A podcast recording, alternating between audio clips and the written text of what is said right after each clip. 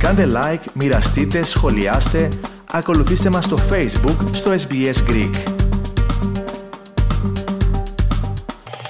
Κάθε μέρα που περνάει όλο και μεγαλώνει ο τραγικός απολογισμός των νεκρών από τους σεισμούς στη νοτιοανατολική Τουρκία και στη βορειοδυτική Συρία.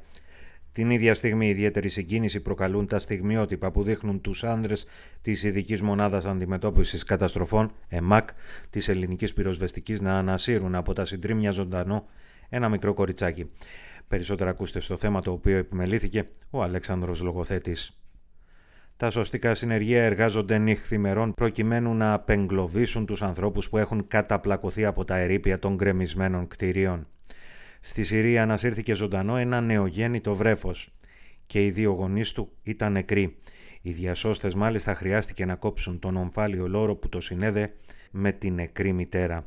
Το νεογέννητο κοριτσάκι μεταφέρθηκε στο νοσοκομείο με μόλοπες και αμυχές σε όλο το κορμί του και νοσηλεύεται σε σταθερή κατάσταση. Σύμφωνα με τις εκτιμήσεις των γιατρών πρέπει να γεννήθηκε μόλις τρεις ώρες πρωτού βρεθεί από τα σωστικά συνεργεία. Η κατάσταση στη Συρία είναι ακόμη πιο τραγική λόγω του εμφυλίου πολέμου που περιπλέκει έτσι περαιτέρω τις δραματικές συνθήκες. Η κυβέρνηση Άσαντ θέλει να διαχειριστεί την παροχή ανθρωπιστικής βοήθειας ακόμη και στις περιοχές οι οποίες ελέγχονται από τους αντικαθεστωτικούς. Προς το παρόν ωστόσο ισχύουν οι κυρώσεις που έχουν επιβληθεί από τη διεθνή κοινότητα στο Συριακό καθεστώς. Σε συνδυασμό με την έλλειψη εξοπλισμού οι διασώστες στη Συρία έχουν να πολεμήσουν και το ψύχος. Η παγωνιά δυσχεραίνει την κατάσταση και στην Τουρκία. Παρ' όλα αυτά, περισσότεροι από 8.000 άνθρωποι έχουν ανασυρθεί ζωντανοί από τα συντρίμια. Ανάμεσά τους και ένας άνδρας 50 ετών και δύο κορίτσια 9 και 6 ετών που διασώθηκαν από την ελληνική αποστολή η οποία επιχειρεί στην επαρχία Χατάι της Τουρκίας. Η αποστολή αποτελείται από 21 στελέχη της ΕΜΑΚ όπως επίσης και από δύο γιατρούς και διασώστες του ΕΚΑΒ του Ειδικού Τμήματος Ιατρικής Καταστροφών ΕΤΙΚ. Την ελληνική αποστολή συνοδεύει και ο πρόεδρος του Οργανισμού Αντισυσμικής Προστασίας, ο ΑΣΠ, Ευθύμιος Λέκας, ο οποίος μίλησε στην ΕΡΤ. Είμαστε η πρώτη ομάδα η οποία ήρθε στην Τουρκία και η οποία ανέλαβε ε, επιχειρησιακό ρόλο από τους πρώτους. Μέχρι στιγμής έχουμε κάνει ε, κάπου 7-8 οριζόντιες διεισδύσεις ε, και έχουμε απεγκλωβίσει δύο άτομα σώα και δυστυχώς ένα κοριτσάκι ε, μας έφυγε την τελευταία στιγμή που τη βγάζαμε. Ε, τώρα είναι βέβαια κάποιες δύσκολες περιπτώσεις. Ο κύριος Λέκας τόνισε πως το μέγεθος της καταστροφής είναι τεράστιο. Βεβαίως ε, η καταστροφή είναι μεγάλη, δεν μπορεί να την ελέγξει εύκολα η πολιτεία εδώ.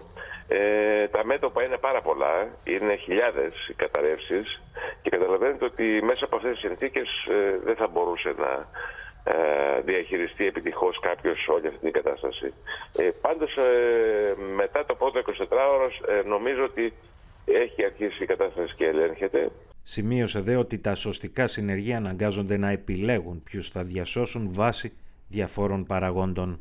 Με πλησίασε ένα πατέρας και λέει: Έχω χάσει την αποκαμιλή μου οικογένεια σε αυτό το κτίριο.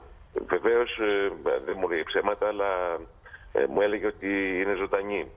Βέβαια, εκεί κρίσιμο στοιχείο, ξέρετε, μια φορά θα πω κάτι το οποίο ίσως δεν έπρεπε.